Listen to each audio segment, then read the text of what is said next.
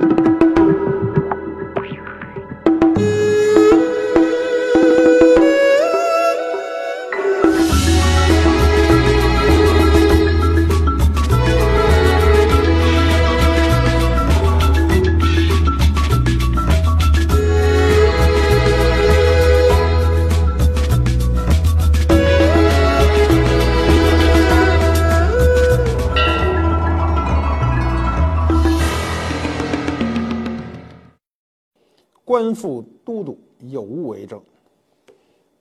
这俩东西叫什么啊？我估计你们都不知道啊，不知道没关系，去查去。这东西老百姓叫车轴，其实还真不是车轴，车轴是指那能转的，这是车轱辘外头啊镶在上面，带有一定装饰功能的一个构件这构件不仅有装饰功能，还有实用功能。一会儿告诉你这东西叫什么啊？反正是车上的啊。互联网时代啊。让我们很多传统的这个业态发生变化，比如骑自行车、共享单车啊。共享单车说起来真不算啥新鲜事儿啊。这个共享经济在历史上多了去了，只不过新鲜的是它今天的租赁手段是通过互联网，通过我们的手机随时定位、随时应用、随时付钱。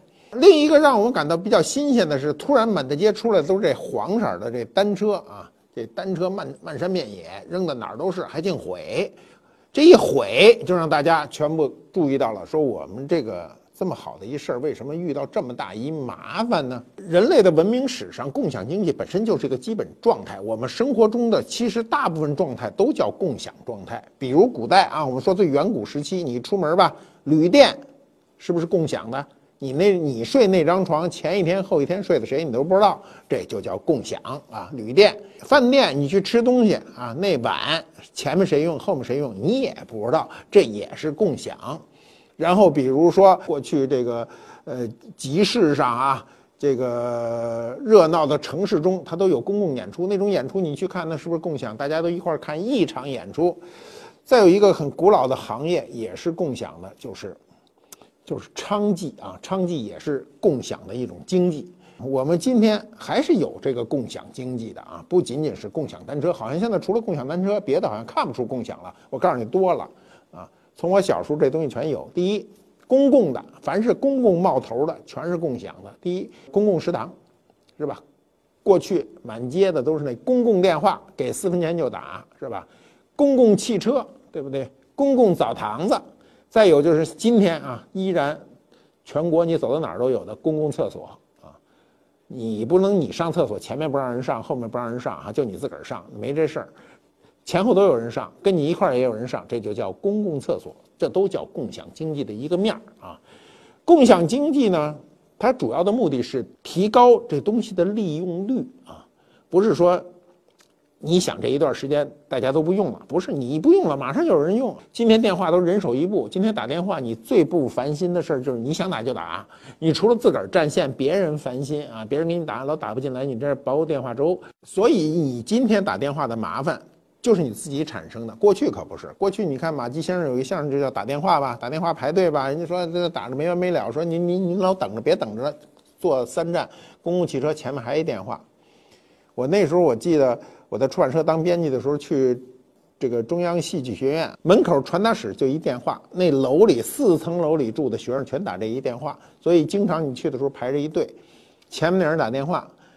后面的人压腿在那儿等着，压腿的、看书的、干什么都有，一等等半天。前面那人还净打那废话电话，什么废话呀？就说：“哎呦，你们家那树上，你们家养那花长小虫了没有啊？我们家这怎么长了？小红虫子很小的，什么这那个，在那儿打。后面人都恨不得杀他的心都有了啊。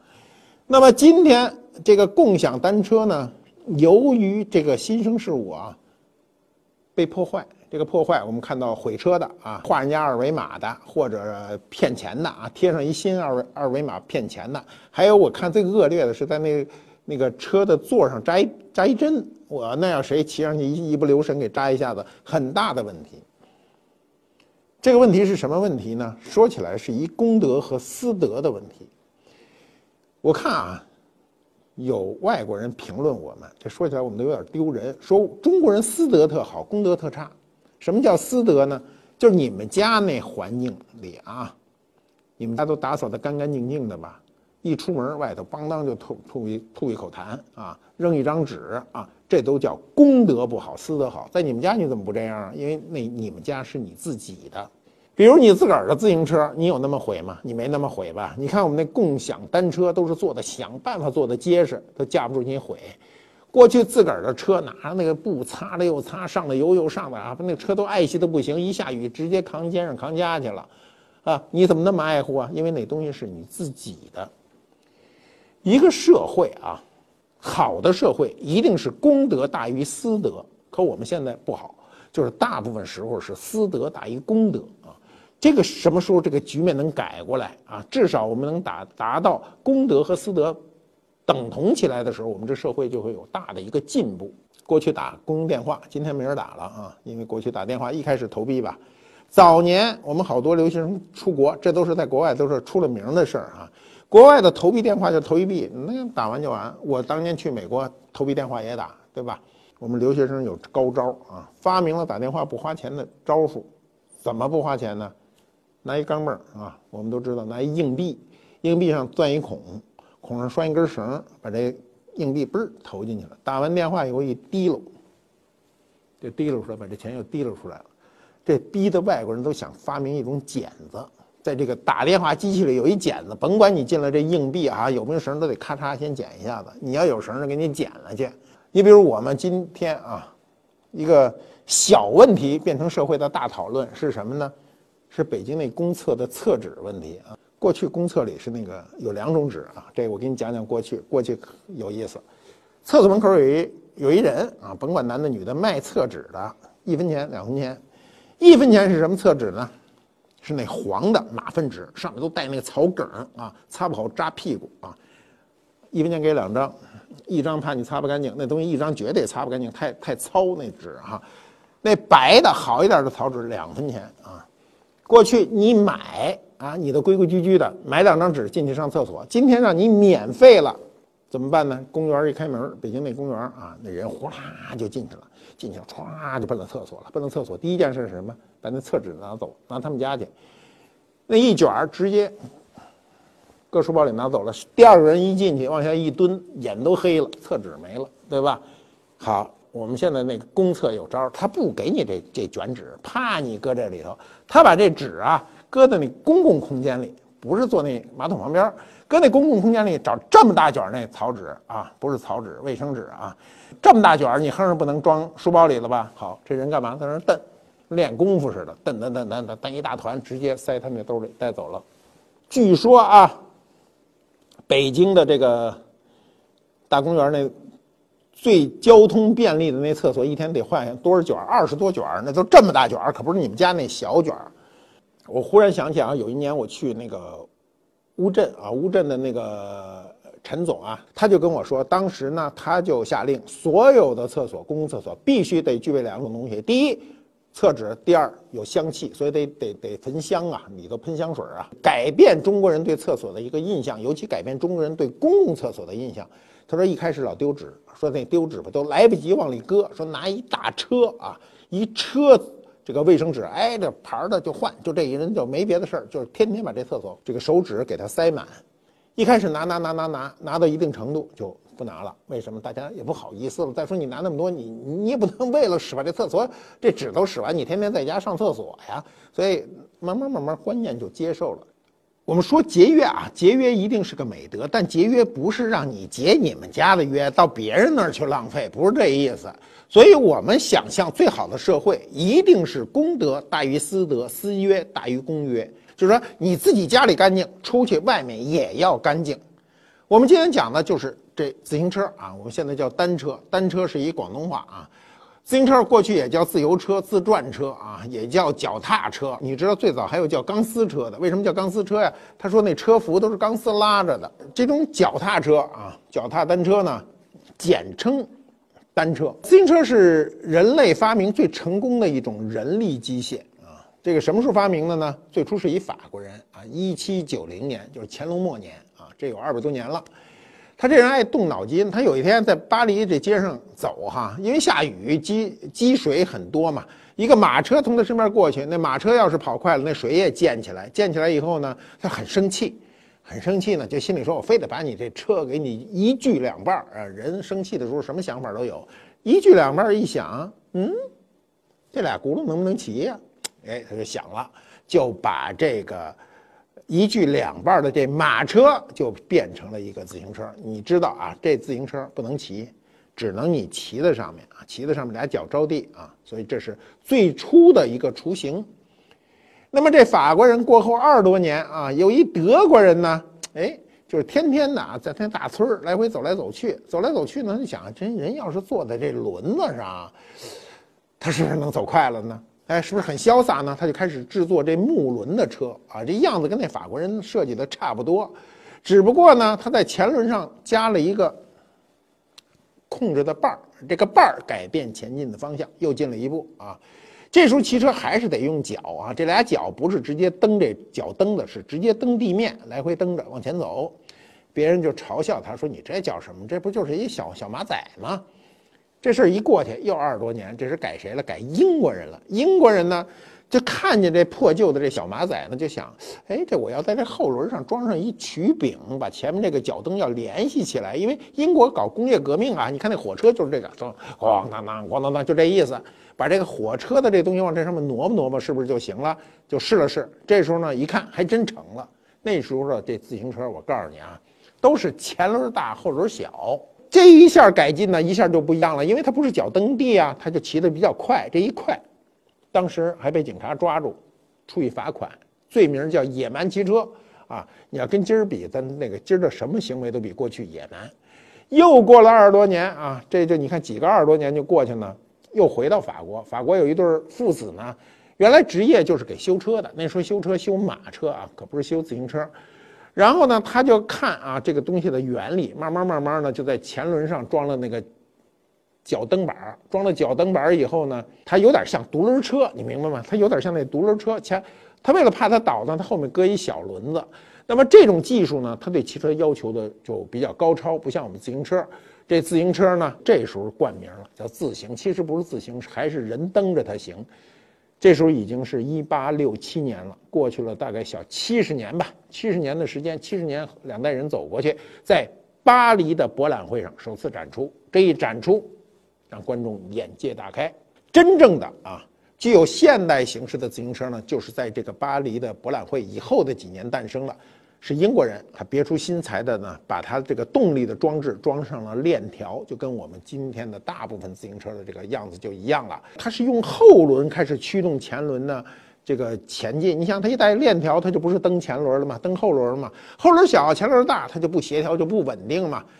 然后又有一个英国人说：“是说这事儿简单，我教你啊，把它改成两个一边大，这轮子就变成一边大，前面又搁上叉前叉子。那时候越骑越快啊，又加上车闸啊，有闸了啊。这时候呢，就中间有这个一个，就我们现在所说的菱形车架，开始使用橡胶做车轮。你知道最初的自行车的车轮的橡胶就是实心的，跟今天用的这个共享单车基本上都一样，不能打气。现在一打气呢，就是你带一扎，这车就没法骑了嘛。”它改变了自行车这个结构以后呢，它就改变了很多部件，所以这个英国人呢就被后人称为自行车之父。他的名字叫斯塔利啊，记住这人就行了。前面那些人都可以不记。斯塔利所设计、所改进的这个自行车车型跟今天的自行车车型基本上是一致了。这距今一百三十年。那么自行车什么时候传入中国呢？清末，清末传传入中国，弄不清楚它从哪儿传过来的，非常可能是从日本传入的，因为自行车这个。这个词啊，出现在我国呢，就是不过就百余年的一个历史。第一个把他称之为自行车的人呢，是清末人，叫张德仪啊，他是一个满族人。他一生呢出国八次。我们今天出国多的人说八次算什么？但是人家在国外度过二十七个年头，在那个年月一百年前，能够在中国和外国往返的人并不多。他写过非常详尽的这个日记，记录下在国外的这个所见所闻。所以他在国外呢，就在英国伦敦呢，就看到了这个自行车啊，他就记载这个自行车有多么神奇啊。回国后啊，他这个撰写了这个《欧美环游记》啊，他记载了这个当时看到自行车的这个情形啊，他就说前后各一轮嘛，一大一小，大者呢这个二尺，小者呢尺半啊，上面坐一人。然后弦上轮转，足动手摇啊，就是足是脚啊，足动手摇，手是脑袋啊，手摇不是这手，脑袋摇，然后就可以前推后拽的左左右顾视。他说甚趣，就是好玩儿。这个自行车呢，这个这个在欧洲当时非常普及了，比如巴黎还有自行车租赁的这个行业，这个租赁行业就是共享单车啊。只不过那时候呢，手续繁杂。我们这一次革命只是把手续简化了，把价格钱拉低了。中国自行车最早的记载就这时候啊，这时候离我们现在一百多年。那么第一辆自行车是这个一百多年前啊，就大概在这个光绪年间进贡给皇帝的，给光绪皇帝。当时呢，自行车呢还是那种比较轴联动的，还是比较土的，很那种自行车骑起来非常的累啊。但是你偶尔玩一会儿没事儿，所以当时的人就把它当成一种新鲜又刺激的玩意儿，有点像现在人，就是说也连骑摩托都不算，就是体育运动。当时皇帝啊，光绪皇帝对这个自行车特别感兴趣，在洋人的指导下呢，就骑了几回，觉得有意思。但是慈禧太后就不高兴了，就说他啊，说你一朝之主啊，应该稳定啊，说你怎么能用一转轮为乐呢？这成何体统了？光绪呢就比较沮丧，后来就不怎么玩这个了。在光绪年间的后期呢，就京城就开始出现自行车了。当时还有一首这个。打油不打油的这个诗，连押韵都不押韵。这个诗是这么写：说臂高啊，肩耸目无斜。臂高什么意思啊？你知道，刚一开始骑自行车的人，那胳膊都搁 得高，胳膊搁得低的都是那赛自行车的。你看那个赛车手，那个这个胳膊都低。臂高肩耸啊，目无斜，大肆鞠躬敬有加，就有点像人家给人磕头呢。咔吧一声，人急毙，后面来了自行车。你说这叫什么诗啊？紫禁城里确实。有记载，明确记载的就是第一个骑自行车的其实是溥仪。我们都知道，溥仪十六岁的时候呢，他堂弟送了他一个当礼物，当时呢还被宫廷的师傅们这个这个陈宝琛呐训了一顿，说你这叫这是什么？你把这种危险的东西给皇上摔坏了，皇上那怎么办呢？但是溥仪十六岁啊，男孩子到十六岁是最愿意玩的时候，就特别开心。他就在太监的保护下呢，几天就学会了。因为太监左边一个，右边一个扶着呗，一会儿就适应了，在空中取乐。一取乐呢，皇上发现这宫里很讨厌，所有的门都有门槛儿，那大门槛儿过不去，就骑不了几步就碰一门槛儿，骑不了几步就碰一门槛儿，就就生气。生气是干嘛呢？把这门槛儿给锯了，统统给我锯了。他在我的前半生里啊，专门还写过这段。你们今天到这个故宫去参观，你看那个御花园那个地方的门槛全部都是衔接上的，后来又衔接的。溥仪当年呢，对这个自行车呢，就是疼爱有加。他用过的自行车据说有二十多辆啊。今天如果留的，今天件件都是文物。你知道，民国初年的时候，上海已经有二十多家自行车商店了，比我们想的多。一战结束以后呢，邮电事业发达呢，自行车就作为邮差最重要的交通工具。你知道，过去那邮差就是骑自行车。自行车这需求就激增，市区就开了一大批自行车商店。我们自己想一想哈，在一百年前啊，就是民国初年的时候呢，当时不管是从购买的难度上讲，还是从拥有的数量上讲，自行车的那个单车啊，比今天的汽车都要贵重。你看购买难度啊，我们今天和一个工薪家家庭啊，要想买一个国产的入门级的轿车，那就没多少钱。现在车可能三五万块钱吧。因为那时候民国时期那个自行车不国产，全是进口的呀。你要买一自行车，那费用肯定不是工薪家庭你这个能买得起的。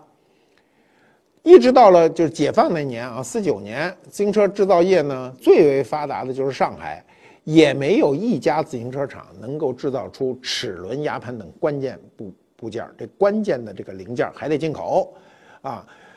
然后再组装啊，就是重要的还是从那时候从美国进口。你知道美国制造业都是比较糙的啊，这个跟其他跟德国、日本都没法比，就那个样子，当时都比我们的强。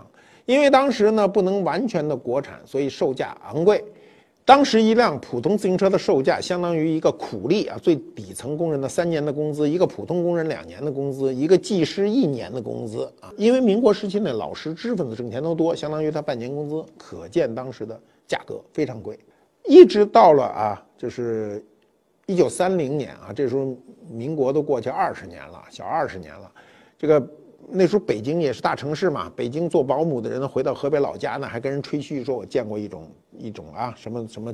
这个车啊，俩脚一动，轱辘就会转，好像 就有点像那画画上那哪吒啊，那哪吒，你知道哪吒是脚底下踩着风火轮啊，骑着这也是风火轮。河北那时候，河北你别看今儿离北京近啊，跟北京没什么差距，可那个年月差距大了，所以呢，那个那个老姐妹都说阿弥陀佛，阿弥陀佛，没听说过这事儿啊。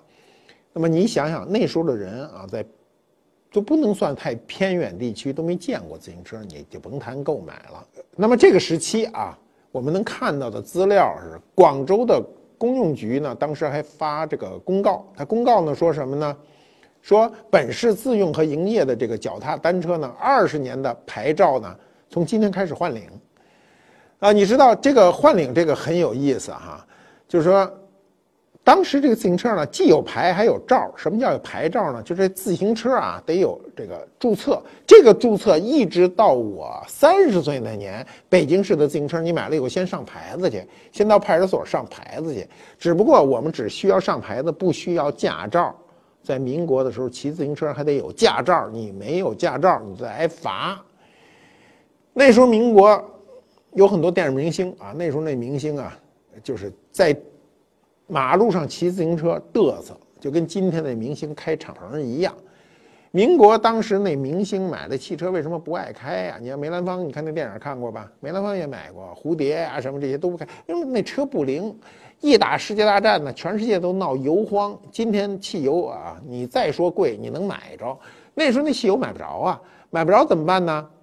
就说要油改气。啊，你知道刚解放的时候，北京公共汽车都是在上面顶一大煤气包，呼呼悠悠，呼呼悠悠，还要油改碳。什么叫碳呢？就那木炭。你想，你这车要是烧着木炭往前走，你不是急死你吗？还有人说，能不能用豆油和桐油代替柴油和汽油？你想想，这都可笑。因为这个当时的这种油荒呢，你有车你开不出去啊，这个汽车没油等于没有车呀。所以明星们觉得骑自行车也比较时髦，比较嘚瑟，所以。那段时间曾经风靡一时啊，在民国的三十多年里啊，北京的自行车，我们先说北京的这个自行车呢是不断的增加，增加到有多少呢？这有一数据，我们看到一数据，就是《北京市市政卷道路交通管理制》呢，它记载，到了一九四八年，解放前夕，本市拥有自行车十七万六千九百七十辆，你看精确到个位，啊，十八万辆车，当时成为。北京人出行的一个重要的交通工具，或者说最重要的交通工具。那时候在北京骑个自行车就已经很，呃，按照那个上海话叫很拉风了啊，很拉风，什么意思？就很时髦、很嘚瑟了。我们这种局面一直坚持到七十年代，乃至八十年代初还这样呢。七十年代你结婚叫要什么呢？三转一响啊，三转手推就是能转起来的三转嘛，自行车。其次手表，再其次缝纫机。当时买这些东西呢，呃，要介绍信，要工业券啊，买个自行车啊，当时就是大套的、半套的啊。什么叫大套？就整个那个链链条盒都是用包起来的，这样的话它比较干净嘛，显得高级。半套的就上面有一个挡泥板。今天大家都不在乎这事。什么叫大套？大套特麻烦。我告诉你，那链子掉了，你特别不好修。我们年轻的时候，谁要有一个大套的自行车，就已经，就是已经牛的不得了了。因为当时这三大件最贵的就是自行车，缝纫机和手表相对都是百十来块钱，自行车能一百多，啊，尤其名牌的啊，当时有凤凤凰的、永久的等等，外国的就是三枪的、凤头的等等。那么学骑骑自行车呢，其实是一个简单技能，谁也不是天生就会的。我告诉你，天生就会的是骑三轮。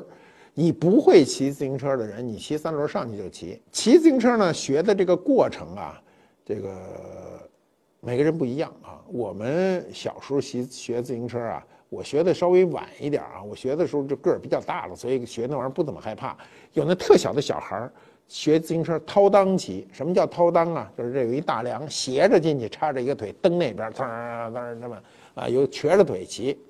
那么等我们工作的时候，年轻时工作的时候，那骑自行车啊是一个常态啊。我记得我在工厂的时候，在出版社的时候啊，呃，每天骑一个钟头自行车是一个真是常态。年轻的时候呢，骑自行车呢，偶尔也犯规。什么叫犯规呢？骑车带人，骑车带人啊！我现在还真就不知道现在这个交通规则，骑车带人违不违法啊？我们过去的时候骑车带人，不管你这个在哪儿带人，不管是前梁上带人还是后座上带人啊，后架子上不是后座，哪有后座？不是汽车，就是后架子上带人都视为违法啊！我有一年呢，那还是谈恋爱呢，谈恋爱有劲儿嘛，是吧？带着这个，带着这个。那后来的太太啊，当时不是太太带着他一下碰见一警察，碰见警察没别的招啊，你也不能把他扔了啊，你只能你扔了他跑，你这这就算吹了这事儿，所以带着他就抡圆了啊，就骑就跑，警察和我们追，我就前面跑哈，你知道蹬成什么样啊？车链子都给蹬红了啊，最后警察也红了，警察的链子更红，追上来了，说你够能跑的呀，当时罚钱。嗯，那时候罚不少钱的，罚两块钱啊，那两块钱多心疼，你才挣多少钱？今天呢，这个自行车已经遍及大街小巷，今天骑自行车的人，说实在的，比过去骑自行车的人少，现在大部分是那个电动车或者那种摩托啊，南方更多。呃，那个电动那个车比较吓人，电动那车它没声啊。我在马路边上现在老防着那车，我老觉得过马路的时候得左右看清楚。汽车很容易看清，汽车个儿大。这种电动车小，速度又快，一旦被撞上也后果不堪设想。所以我特别注重过马路的时候啊，不仅仅看汽车，还要看这种，呃，所谓的自行车。这种自行车才叫真正意义的自行车，因为它不是靠你蹬的，是它自己行的。所以我们那单车的，从名词角度上讲，单车比自行车更准确一点。大量的这种电动充电的这种车呢，充斥着我们整个城市啊。今天突然。原始的自行车又出现了，这种自行车叫共享单车，是有人帮你买好，有人把你的所有的事情都安排好，解决你所谓的交通最后一公里问题。什么叫最后一公里呢？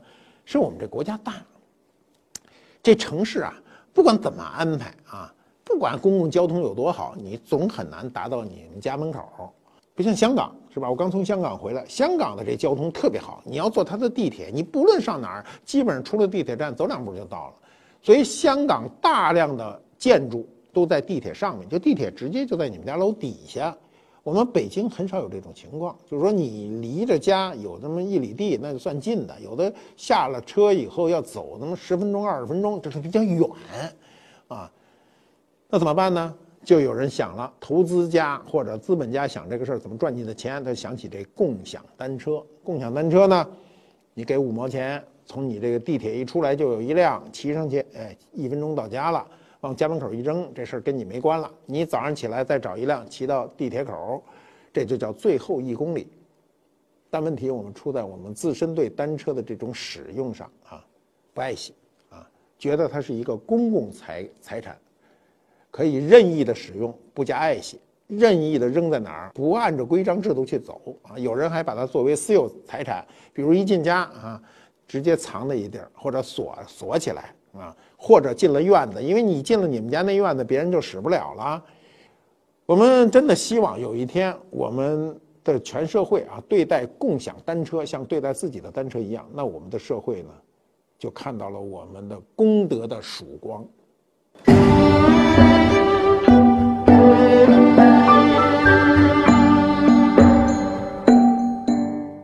官复猫，揭秘官复秀。我估计你们有的人都查了，这东西叫什么？这东西查完了，那字儿不认得吧？这字儿念“位”啊，车位。车位呢，就是过去古车上车轴终端装饰物。它不仅是个装饰物，它还控制这个车轮不往外撇。它实际上是个固定物。这有一个插销，看到了没有？我也拔出来了。把这个车位相当于一个轴头套在这轴上，然后轴上有一个孔，把这个销子插进去，保证这个东西在上面跟着车轮转动而不掉动掉下来。这个东西叫什么呢？跟我们今天说的车有点关系，叫匣。辖就是管辖，你看这个辖字儿就是一个车字边儿啊。我们老说管辖，说今天辖区这个地儿归不归你管辖呀？